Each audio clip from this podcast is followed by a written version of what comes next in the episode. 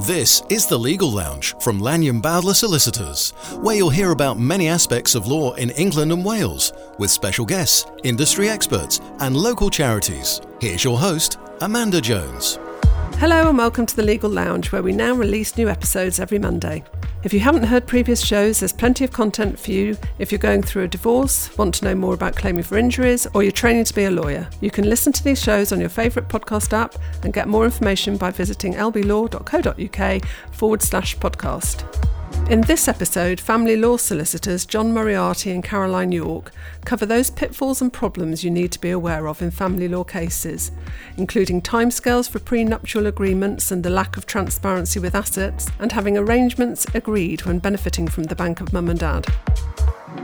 Hi, I'm Caroline, and I'm here with my colleague Jon. We are today going to look at some of the pitfalls and issues that in our combined years of experience have uh, cropped up over that time and that we think might be helpful to point out to people who are thinking of instructing a solicitor. So, Jon, I'm sure that if we compared our lists, there'd be a lot of common factors in there of things we've spotted. So, having got our heads together, what would you say would be some of the issues that have cropped up in the past that you feel you'd like to be able to try and flag up? So, one of the issues which has uh, cropped up more recently uh, in my experience is with the increase in parties who are looking to regulate their financial arrangements in the event of divorce before they get uh, married and therefore want to enter into a prenuptial agreement is that if the agreement is being entered into less than 28 days before the marriage, the view is taken the shorter the period of time, the less likely the court will uphold the arrangements set out in that prenuptial agreement. So, if anybody is thinking of having a prenuptial agreement, what I would emphasize is it's really important that sufficient building time is provided for in the run up to the uh, the wedding so that a proper agreement can be negotiated in good time. So I would say that is one of the problems uh, I've encountered. Similarly, insofar as prenuptial agreements are concerned, the parties not providing full and frank disclosure it doesn't have to be immensely detailed, but it does have to be true and give a, effectively a good idea of what the financial resources of both parties are. If there is a lack of candour on one or both parties and it transpires that the the assets were greater than they had set out in that prenuptial agreement, then again it may be one of the factors which the court takes into account in whether or not that agreement should be upheld. So certainly I, I would say look, if you are considering uh, entering into a prenuptial agreement, then please take early legal advice. I wouldn't be saying, look, leave it on day 29 prior to the wedding to go and take advice. I'd be saying probably a, good few months beforehand so that if there are going to be negotiations, there is sufficient time to do so. I think people are gaining more awareness of the unofficial requirement for 28 days, for the agreement to be signed 28 days before the wedding. But it's understanding that there will need to be work done before that because not having sufficient time to do that work to lead up to a signed agreement can also be a problem in that it could be then argued that people were under duress to sign it or that a less than complete job was done. So, absolutely, I, I would be counselling people to leave it no no later than three four months beforehand to allow for the fact that there is going to be negotiation even just standard correspondence between the two sets of solicitors. It's really important to make sure that everybody has really all their ducks in a row when it comes to that. You also talked about disclosure in the context of prenuptial agreements I would say that being entirely frank and candid about your financial circumstances has an impact in any financial proceedings within divorce. And uh, what have you come across any? Abs- absolutely, uh, I, I think that there is an obligation on parties within financial negotiations or where there are ongoing financial remedy proceedings to provide full and frank disclosure. I would say to uh, anybody who is reluctant to be transparent about their financial circumstances, then proceed at your own risk. Because if it transpires that an agreement was made on the back of information which is incorrect, firstly, if you knew that the information you were putting forward was incorrect, then there are potential criminal sanctions for giving false information to the court if you knew that that was the case. Similarly, there are potential contempt proceedings. Importantly, for the party, they need to be aware that any agreement reached on the back of disclosure about their financial circumstances, which has been deliberately been known to be untruthful, then any agreement can be set aside, and they will also face cost sanctions. Although it may be very tempting for one party not to be candid about their financial circumstances, my very clear advice is don't. Speak to your lawyer. If there are issues you are worried about, discuss those with your lawyer so that you can plan accordingly. And more often than not, there are steps which can be taken to manage the issues which you believe are a problem, and very often they are not. But trying to keep back information, in my experience, has a nasty habit of coming back and tripping the unwary further down the line. And certainly, those people who are minded to proceed will find that they will come unstuck later down the road. Absolutely. You reminded me there actually of an, another situation that I quite often encounter where it's not necessarily the case that the disclosure or lack of disclosure is motivated by any ill will or any desire to be devious, but it's just almost oversight. And particular situations that I've encountered have been where there are other family members involved in the couple's financial arrangements. I'm thinking, for example, of um, what we would call the bank of mum and dad, where parents have helped out in the purchase of a property or have helped the parties acquire some assets. And there's never really any clarity at that point about what the arrangements would be in the event of a future breakdown. And it, it, that goes very much back to your prenuptial agreement that nobody goes into a wedding um, anticipating that this won't work out. But sadly, for various reasons, it doesn't. Where parents have been involved or other family members have been involved in the acquisition of assets, then it's really important to anticipate that that might be a problem in the future and how you manage that, um, whether the parents need to go and get separate independent legal advice about the help they're giving to the, the couple uh, or to one child, and whether they need to enter into specific loan agreements or alter their wills to reflect the situation. So it's really important, I think, to anticipate those problems at an early stage because within divorce proceedings further down the line, there may be no ill will or malice involved, but the lack of certainty and clarity about these things will just end up tripping you up in, in financial proceedings. Absolutely, I think that's a, a really valid point. Uh, and, and similarly, two situations which spring to my mind I've encountered is whereby if a client is receiving assistance financially to cover the costs of the proceedings and they are just receiving money on the understanding it will be repaid,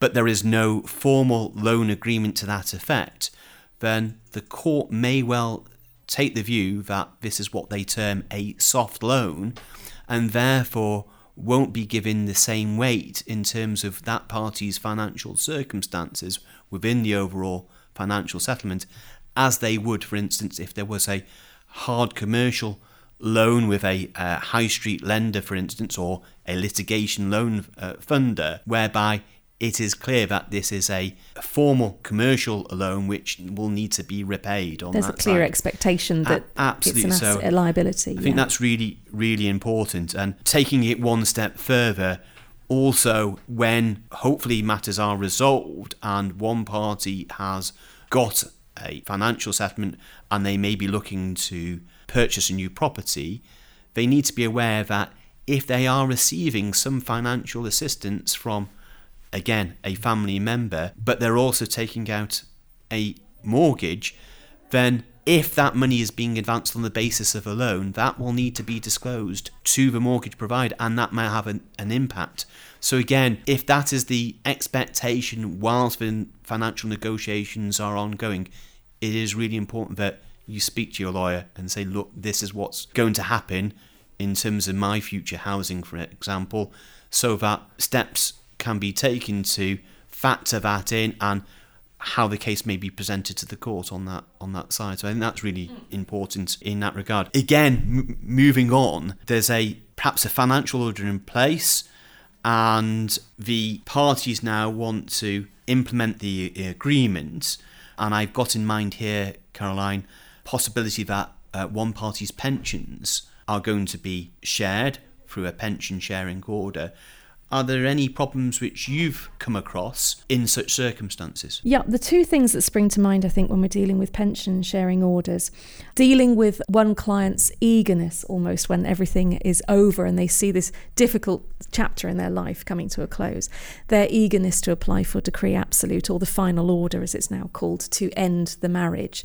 And there are certain rather tedious and complicated provisions that I won't bore everyone with now, but essentially they boil down to the fact that you should really avoid applying for decree absolute until 28 days have elapsed from the date of the financial order and the pension sharing order. Because in the event of the death of the person with the pension, the pension sharing order can effectively fail, uh, which can leave the other the other party um, relying who was relying upon it somewhat cut adrift. So, as I say, I don't intend to go into chapter and verse about it because that's a whole new podcast that nobody would listen to. But uh, suffice to say that uh, you would probably be advised against applying for decree absolute or your final divorce order until 28 days have elapsed.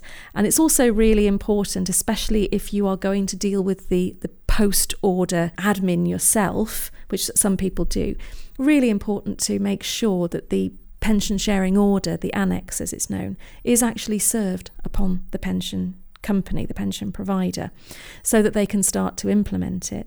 They will eventually need the decree absolute stroke final order before they can put it in stone. But it's those little steps that I think, in the elation of getting everything over and done with, can be overlooked especially if you've been embroiled in quite difficult proceedings for a couple of years, the sense of relief can sometimes mean that those those really important little steps just just become clouded and are forgotten about. So I think those are the two potential stumbling blocks that that I would emphasize everybody needs to look at and take advice on. One of the issues which I've encountered is perhaps where a property has been sold, there's an issue as to what happens with the proceeds of sale. Have you experienced that type of situation, Caroline? Yes, uh, quite often. And again, it's in the situations where I think there's a degree of agreement between the parties to the extent that they've actually managed to agree to sell a property before the divorce is sometimes even underway, really, or it's in the middle of divorce proceedings. So they have at least been able to agree that the property should be sold.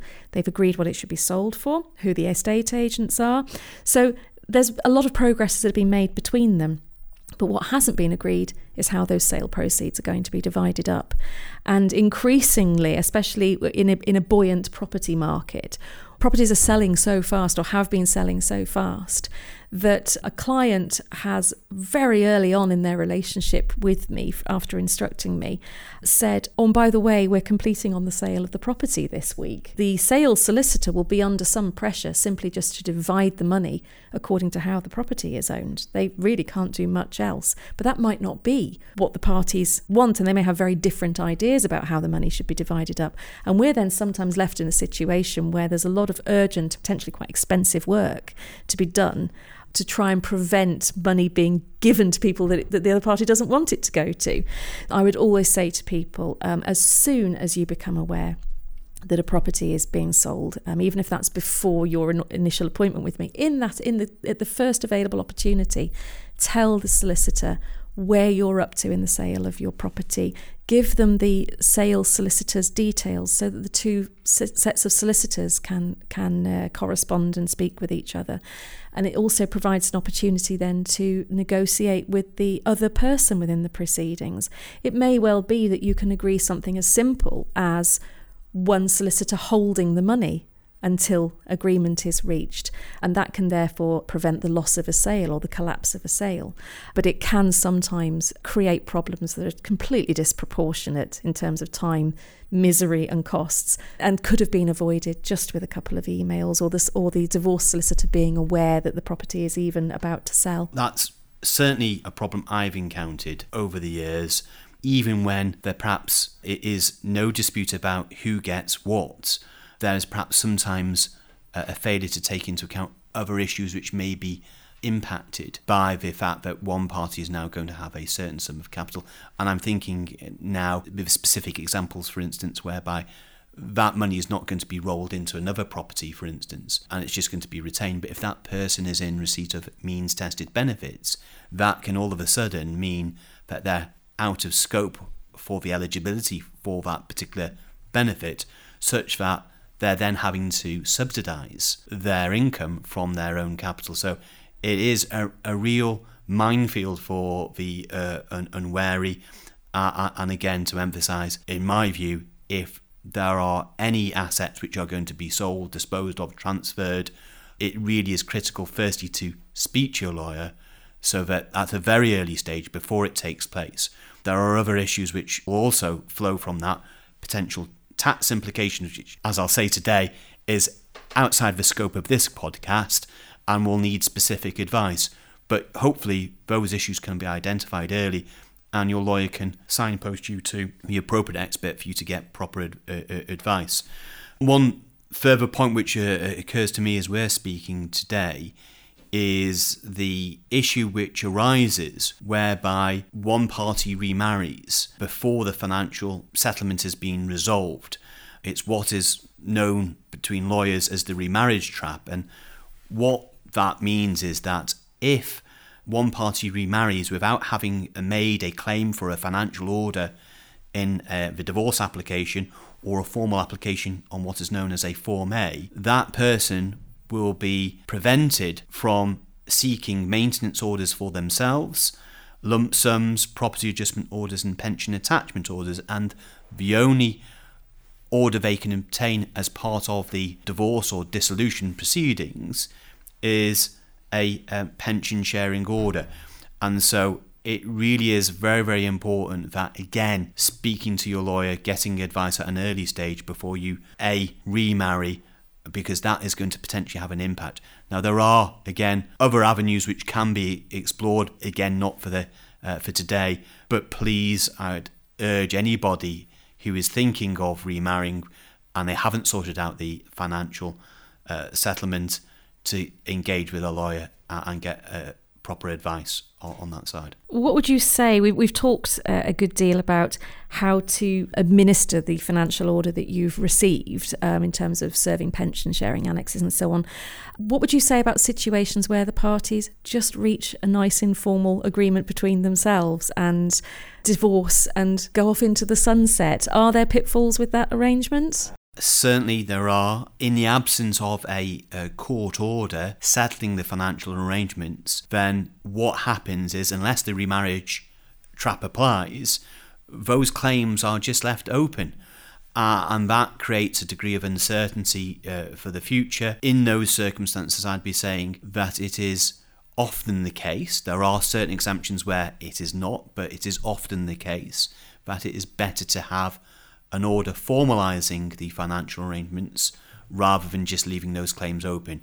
And there has been recent cases, when I say recent over the last few years, whereby the court has made it clear that there is no bar on bringing claims for financial orders arising out of the divorce, even if many years have elapsed since the parties separated and divorced. So, again, please speak to your lawyer, get advice as to how to formalise the financial arrangements when you're divorced and separating. And I think all of that, if we had to summarise everything that we've talked about, it emphasises the importance of giving full and early information to your solicitor, even as far back as the first meeting. In addition to financial information, uh, make sure that you bring for example, if you're uh, consulting your solicitor about a children matter or um, domestic abuse, bring as much initial information as you can to that meeting, um, such as any previous court orders, because the, even the, the, the structure of that order can have a real impact on the advice that we give. If the police have been involved see if you can bring the crime reference number with you, the collar number of the of the officer who attended. They will never be reluctant to hand that information out. I always say to people, don't feel that you uh, may be bringing too much with you. We have experience in sifting through information. We would rather have too much than too little and be left guessing. And ultimately, that then benefits you, the amount of uh, advice you get, the quality of the advice you get, and the time, the use that is made of the time and money that you're dedicating to this. What I'd also say about the importance of providing information such as police involvement is particularly where there may well be still live bail conditions which impact upon how you are able to contact the other party is really important because your lawyer will need to know that because they could be putting you in breach of either that bail condition or some form of order which regulates your conduct behaviour towards the other party. And therefore, please do share that information. It is really, really vitally important. Thanks to Caroline and Jon for lending their expertise. More proof that lawyers don't bite. If you have a legal issue you'd like me to put to our team to cover in an upcoming episode, please let me know by visiting lblaw.co.uk forward slash podcast. Thanks for listening. If you found the conversation useful, please remember to follow or subscribe on your app so you're notified of new releases when they come out every Monday. Speak to you next week. That was the Legal Lounge from Lanyon Bowdler Solicitors. Visit lblaw.co.uk slash podcast for helpful resources, and please do follow or subscribe on your podcast app so you never miss an episode.